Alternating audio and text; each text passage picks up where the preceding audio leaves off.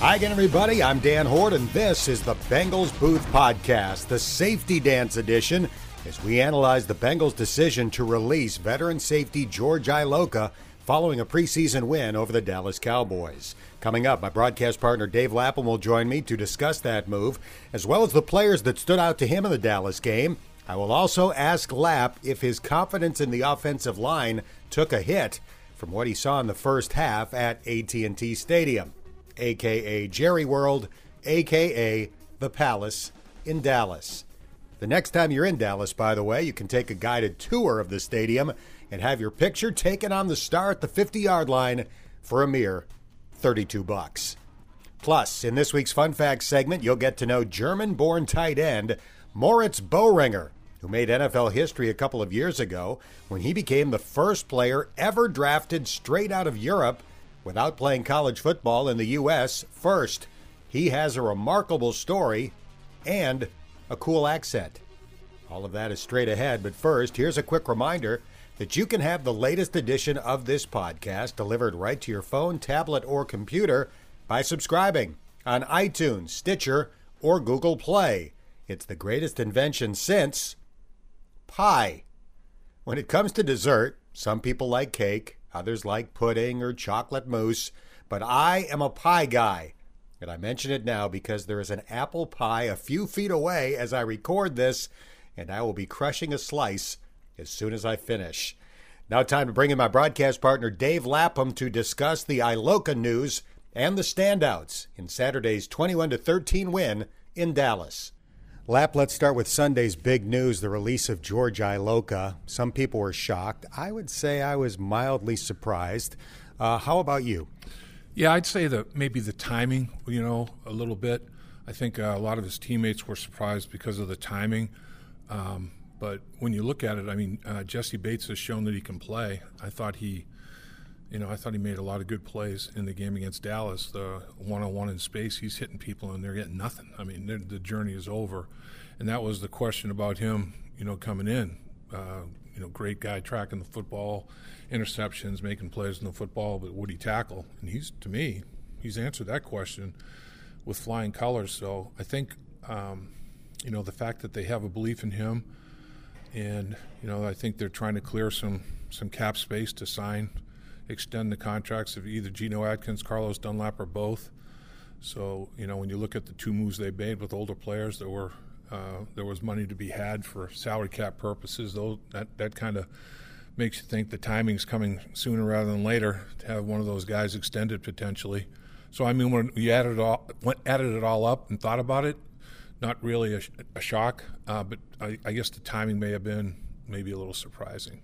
I wasn't shocked for a couple of reasons. Number one, the Bengals made it abundantly clear in the offseason they sure. wanted to upgrade the safety position. They talked to Kurt Coleman. He wound up signing with the Saints instead of the Bengals. They talked to Eric Reid, who still hasn't signed with anybody. And then they drafted a safety in the second round. So clearly, they weren't thrilled with the play at least last year, of Shawn Williams and George Iloka.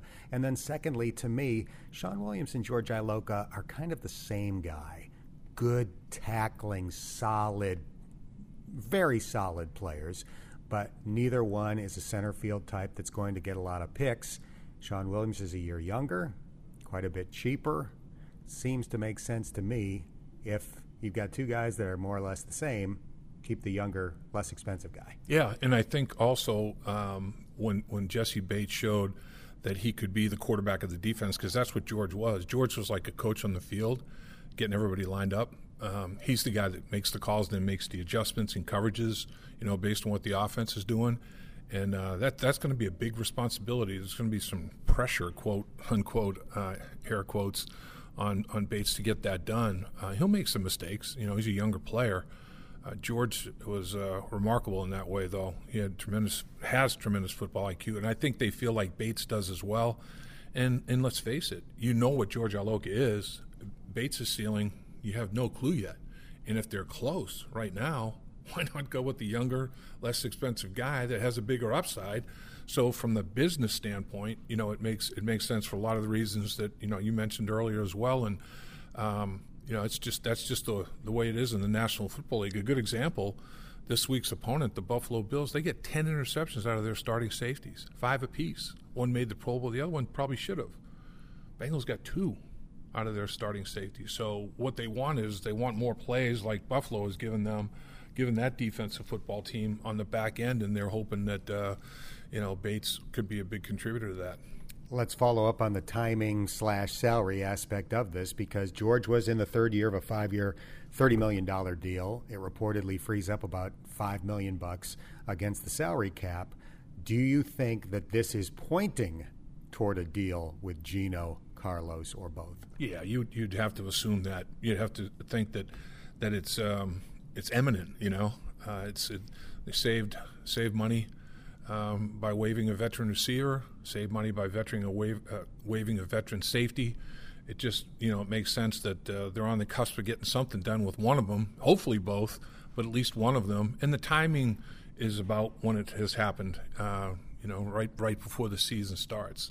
So it would not be a surprise at all if in the next few days or the next week or so, there's some kind of uh, some kind of deal that's going to be announced, and then hopefully they're just dotting the i's and crossing the t's. Let's face it, if they extend Geno Atkins, it all makes sense. Absolutely, yeah, no question about it. And, and players, we were talking about that. Uh, you know, Dre in, in, conversation with Dre today. You know, that's that's the business, and you know, he said, I know there's guys going to be making a pile of money on this football mm-hmm. team here shortly. So it's it's no it's no mystery, it's no secret. It's just life in the National Football League in today's economy in the NFL for sure. All right, let's go back to Saturday's win in Dallas. Bengals win at 21 13, but the starters were outperformed by the Cowboys in the first half when Dallas led 10 0. Let's specifically talk about the offensive line. Are you more concerned about the O line coming out of that game than you were going in? Yeah, I mean, questions weren't answered, you know, that, that you were hoping might be. Uh, in looking at it a little bit, uh, I thought that uh, the running game wasn't as bad as my initial reaction it was it was a twofold thing. It, it, certainly needs to be better than it was up front, but I thought the running backs were trying to do too much, making cuts that they didn't have to make. They weren't running the tack uh, the tracks as tightly as they could have, and they were trying to create a home run and, and doing a little bit too much. So I, I think it's just a matter of you know, settling on whoever it is in the offensive line with the running backs and getting that rhythm and timing. I mean, you know, the the relationship between your your blockers and your running back is something that just comes with repetition. And repetition breeds comfort level and breeds excellence, and they're not there at this point in time. It's just it's just not in sync. It's not uh, you know, they all talked about like AJ talked about being off a tick uh, after the game offensively with the passing game. Well, they're off a tick, maybe a tick and a half in in the running game, and it, it's it is. It's all just a timing thing that you can only get done when you're at full speed, you know, in game conditions. You can rep it and practice all you want, but until you get out there and and it's uh, it's the real speed, the real deal. Um, you know, things are a lot different for sure. Let's get to the positive. Let's pass out some game balls after the uh, victory in Dallas. Give me a few guys that stood out to you on both sides of the ball. Well, I, I tell you, I thought that offensively, you know, you look at you look at uh, Brian Hill. He took advantage of his opportunities fully. You know, he averaged 23 and a half yards a catch, and he averaged six yards a rush. So you know that, that's pretty pretty proficient, pretty efficient. He had his uh, his four play 59 yard drive that was all him. So guys like Tra Carson, who I thought stepped up as well. Tra Carson and, and, Brian Hill are saying, "Don't forget me. You know, I'm I'm here. Here I am. I'm I'm out here performing." And if it's not the Bengals that are going to answer the, the raised hand, it might be another team in the NFL, or it might be a team in Canada, or these new leagues, or what these guys are doing in these preseason games is trying to extend their football life, trying to extend their football career. So uh, they know that they're not putting tape down just to be evaluated by the Cincinnati Bengals organization. It's being looked at by everybody, and everybody is looking at every every single bit of tape that they possibly can from every single football team in the National Football League. So. Um, it's competitive to, to make that 53 man roster, but there are other opportunities you know, it's it's maybe you don't hit a home run, but why not hit a ground rule double? You know, if you if you can stay alive and you might score, somebody might knock you in. You know, so it's it's the same same type of thing. You just you're scratching and clawing to continue your uh, your career. And I thought, you know, those two guys stepped up. I thought on the on the offensive side of the football, and then defensively, Nick Vigil. I mean, Vigil Vigil was was strong. I think he had four unassisted tackles and a couple of assists, and he had the quarterback sack, one of the five sacks. The Bengals did have five sacks on the day, and uh, Dallas only had one. And I thought uh, Bates, Jessie Bates, with four unassisted tackles, we, we saw him hit his gap responsibilities properly and, and make plays. And I thought that's the, as we talked about earlier, that was the big plus.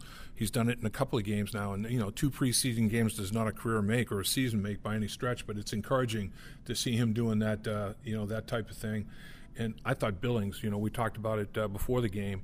Is uh, they, have they solved the nose tackle position? We thought maybe that's the closest one to being solved. He took another step. I thought it wasn't Travis Frederick, but it was a good offensive line still in there when he was playing and he had three unassisted tackles and is an interior guy, and that's not counting the disruptions that he took back to somebody else. One of his tackles was a tackle for loss, four yard loss on his own, but then there were other plays that were negative plays because he made that back make his first cut, and teammates were there to, to finish it up. So I thought I thought Billings really showed up, and then you know the young guys, Jordan Willis with a couple of sacks, and Sam Hubbard with the strip sack. So defensively, I thought uh, they did. Uh, they, I thought they misfit one gap responsibility that hurt them in the running game, but overall, I thought they played the run decently against a pretty good, you know, offensive line. So, um, you know, even though they were they they got outplayed, I agree with you, Dan. the beginning of the football game, it wasn't like they were totally embarrassed and dominated. When you when you look at it, it's never as bad as you think, and it's never as good as you think. You know, once you really take a look at it. So, I think uh, you know you can work from it and build off it. That's for sure. Are you ready for my game ball? What's your game ball? I am giving it to Bengals head coach Marvin Lewis for the following reason. Going for two yes. with a minute to go in the third quarter to more or less guarantee that that game would not go to overtime. And of course, it worked on a nice catch uh, by John Ross off a fastball from Jeff Driskel. But you know what? We need to turn the clock back to the first preseason game because we did not kill Bears coach Matt Nagy right. nearly enough for attempting a game tying 52 yard field goal with less than a minute to go that would have forced overtime, and there is overtime in preseason games. Rookie mistake by, by head coach. I think Cody Parkey intentionally shanked it. I bet his teammates said, "You make it, you're walking home. You're not flying." I mean, that that was that was kind of nuts. And speaking of kickers, what about Brown? How about him getting the game ball, 55 yarder? I, I honestly I wonder if he was supposed to do all that kicking. I haven't asked the coaches yet, but because you know he didn't have the opening kickoff. Right. That was the only time we saw Nugent. Time. Right. Right. And uh, in, in, the opening kickoff, and then after that, when he made that 55 yarder, maybe you know Darrin says to Marvin, "Let's let's let's take a look at him. Let's you know let him. Con- he deserves to continue here. He made that. Who knows? Maybe it was planned. I, I've not checked that out. I don't know if it was planned that way or not, or if he just kind of kicked himself into additional opportunities and, uh, and, and continued to shine. I mean, that kickoff goes through the end zone, hits the uh, crossbar. Uh, that would have been at least another ten yards past the, the back line of the end zone. That's that's a, that's twenty yards, you know, out of out of bounds, almost to the seats. I mean, the guy has a cannon, a howitzer, hanging off that right hip, and uh, the hang time he gets with it, not only distance, but I mean, that's a big parabola. Boy, that's that's in that dome to get.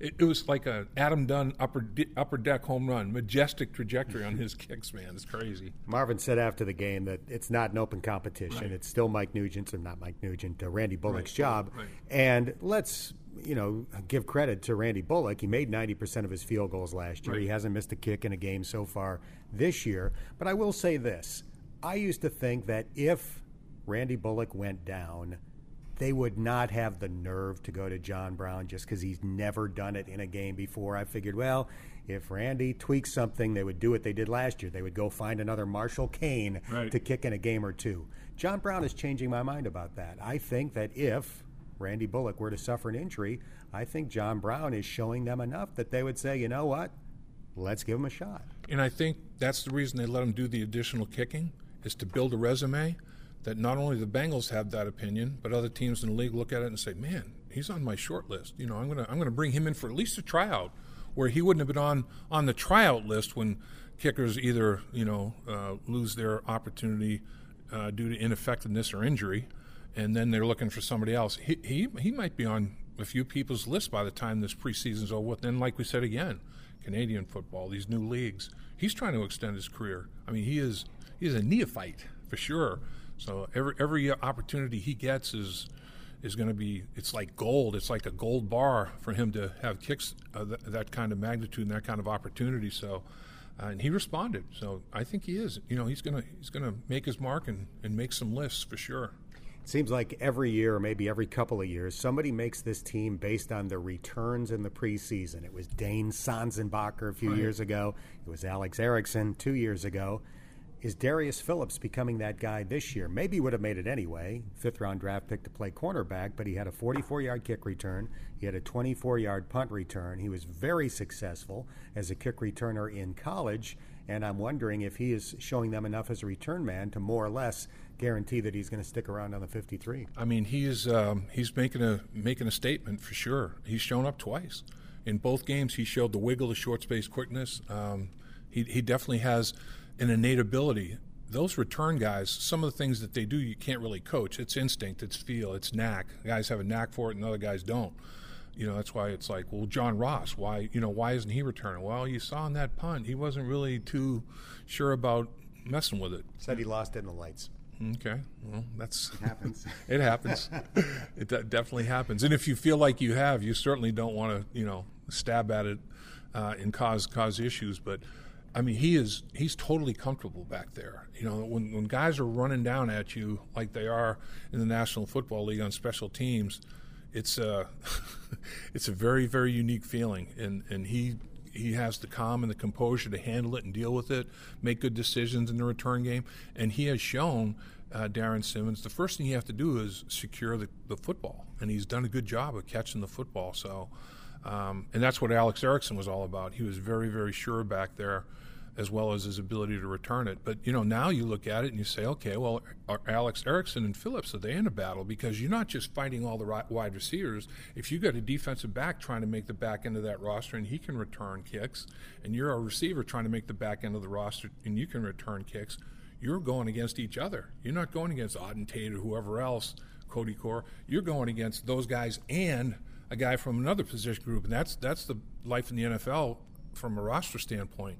But if, if both of them make it, Darrin Simmons is even in a better situation because one gets nicked up, you just toss the other one in there. And he had that with uh, Adam Jones. Now, with Adam Jones, you know, not on the football team, you know, Phillips might be a guy that uh, would be, you know, potentially at some point in time in some of the sub packages if he works his way up to that. Plus, he could provide a return opportunity if, if Erickson gets nicked up. I guess the good news for Alex Erickson is he's having an excellent camp as a wide receiver. Made a tremendous yep. toe tap catch on third and 11 for a 28 yard gain, drew a key pass interference penalty in the Dallas win. So uh, he doesn't necessarily have to hold on to his job as a return man because I think he's one of their top five wide receivers. I think he's uh, one of their, you know, if you look at the 53 man roster, he's not. He's not like number uh, you know, 46, the last guy in the. I, to me, he's a solid uh, member of the football team. I was just pointing out that you know it's, it's, like the competition. You can't have television just oh I'm competing with these cornerbacks or you're competing with a lot of people when you're not you know one of the uh, the top 22 guys on the football team. So it becomes the more you can do. And yeah, to me, Alex Erickson, it's it's it's gold stamp. I mean, he's he's on my football team and he will be as long as uh, he can probably play. I love the kid. I love what he, everything he, he gives to uh, you on the football field, in the locker room. You know, he's a he's a, a great member of the organization. But that's uh, you know Phillips. Phillips is making showing it showing that he can. Uh, it's all based on number of snaps you can provide. You know, and he's showing he could be maybe a factor in the sub packages if if he's uh, if he continues to improve and progress with what they want systematically here, and then with his natural gift of, uh, of a return guy, like you mentioned a few times, anybody at any level that returns as many balls or scores as many touchdowns as that kid did, as many different ways as he did, he's got to be a football player, and he is. He's a good football player. Five kick return touchdowns, one punt return touchdown in college for Darius Phillips. Final topic is John Ross. Had a 29 yard catch. Excellent play on the two point conversion to hold on to that throw from Driskel before getting popped. And then early in the game, failed to catch a punt that cost the Bengals uh, field position. They had to start their first drive of the game from the four yard line as a result. I feel like in the first two weeks, we have seen what the Bengals are going to get out of John Ross as a rookie. Knock on wood that he stays healthy. There are going to be some mess ups. He didn't play last year. Uh, in game one, he fell down. It led to the pick six. In game two, he fails to catch the punt. But he is going to provide that big play element that they have sore, so sorely lacked.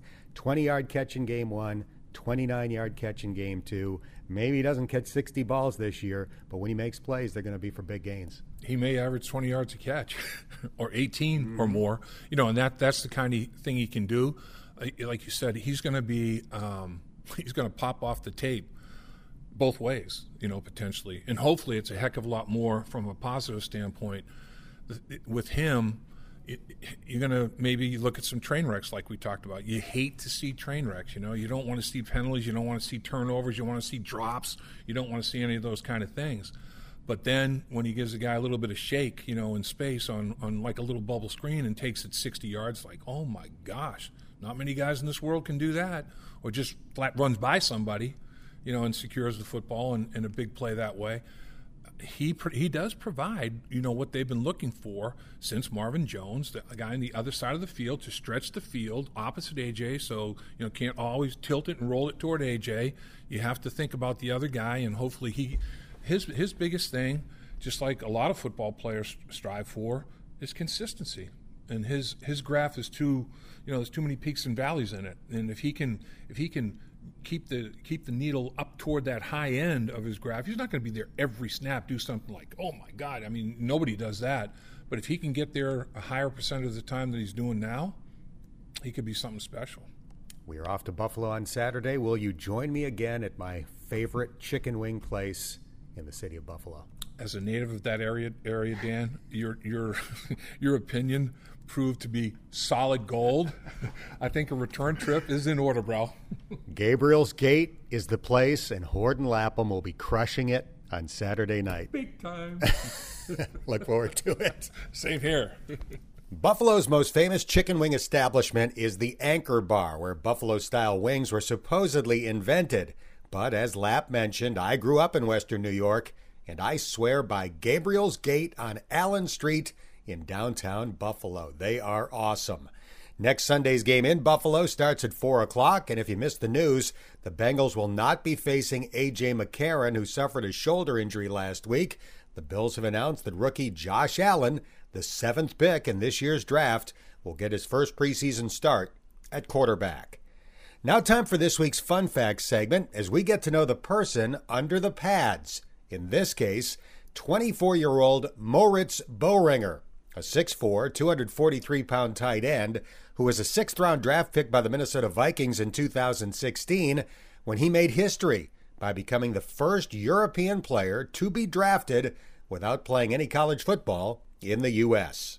Time for some fun facts with Bengals tight end Moritz Boehringer, a native of Stuttgart, Germany, who is with the Bengals this year as part of the NFL's International Player Pathway program. Let's turn the clock back, Moritz. How does a kid growing up in Germany become interested in American football? I played soccer growing up, like most guys in Germany do. And then at some point, I just saw a random video on YouTube about Adrian Peterson, and I kind of liked what I saw, and I just looked up what it is, and yeah, tried to find a club in Germany. And luckily, we had football in Germany, so I just joined a club in my hometown, and yeah, basically that's where it all started. What was that club team like? How often did you practice, and how sophisticated was it in comparison to what kids are exposed to here?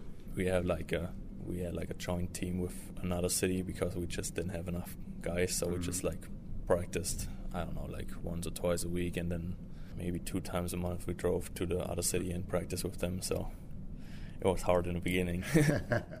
We're doing fun facts with Bengals tight end Moritz Boehringer.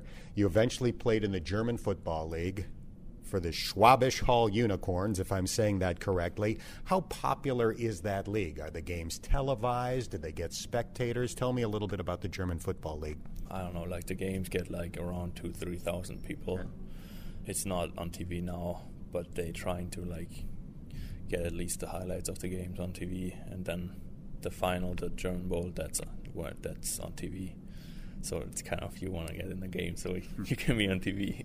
And you played in the German Bowl, yes. kind of the Super Bowl of European football. Yeah, exactly. It's that's a big bigger game. It's probably like twelve thousand people come to that game, hmm. and it's in Berlin in the capital. So that was a nice experience. We're visiting with Moritz Boehringer. NFL teams are always looking for undiscovered talent. And after you had great statistics in the German Football League, you got an invitation to come to the U.S. and go through a pro day where you work out in front of NFL scouts. What was it like to you getting that call, getting that invitation to, to go through a pro day? Yeah, at first I didn't really believe it because the guy who contacted me first wrote me on Facebook and asked me for my number and then just called and said, You want to come to the United States? And I was like, uh, Okay. I'm not sure if that's like a joke or something, but in the end, it was all real. So you come to the U.S., you did a workout at Florida University, and you had great numbers a 4 4 and the 40 yard dash, a 39 inch vertical leap, and you're a, a, big guy. Your life changed from that workout, didn't it? Yeah, it was pretty crazy after that. Like, especially all the media coverage I got, it was just almost overwhelming. But it was also good because I wanted to play football in the highest level, and that gave me a chance to do it teams got interested as a result of that workout, and you eventually got drafted in the sixth round two years ago by the Minnesota Vikings. Did that make you a big celebrity back in Germany? I get recognized from time to time, but it's not like I can't go outside and do anything. it's like I still can't do what I normally do. You're drafted by the Vikings. You go to their camp. And I can only imagine how intimidating it must have been where you're one of 90 guys, but they've been playing American style football their whole lives, and you have very limited exposure to it back in Germany. Was it a little bit scary? I wasn't used to like a professional sport. I think that was the biggest challenge. Like people who grow up, like go through the whole system and they like get slowly introduced to the whole what it takes to like be an NFL professional player and yeah, I just got thrown in there and had to like learn everything real fast. Were there really basic football terms, or what we would consider to be basic football terms, that you had never heard before, and you're trying to pick it up in the NFL? Nah, it was more the like the complexity of the playbook. It was just more than I was used to, and there was more details on everything, and the routes had to be really clean. In Germany, I just could use the my athleticism mm-hmm. and just dominate with that. So in 2016, you spent a year on the Vikings practice squad playing for Mike Zimmer, a former Bengals assistant coach. What was that year like? How much did you learn in that year on the practice squad? It was definitely a great chance to learn a lot about football and how the NFL works too. I just enjoyed enjoyed being there and just experienced the whole thing.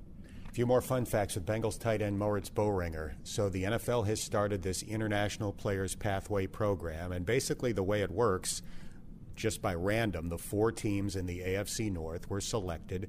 Each team was assigned an international player, and that player could possibly make the 53 man roster, or if not, the teams get an exemption so that that player can stay on the practice squad for the year. So you are more or less assured of being with the Bengals for the upcoming year. What do you hope to get out of this season? Because I changed positions, I just try to get the whole tight end thing and yeah, just get better at that, get better at blocking, and just try to learn as much as I can. Yeah, I don't know if I even mentioned it. You were a wide receiver back home in Germany. That's what you played with the Vikings, and now the Bengals are converting you to tight end.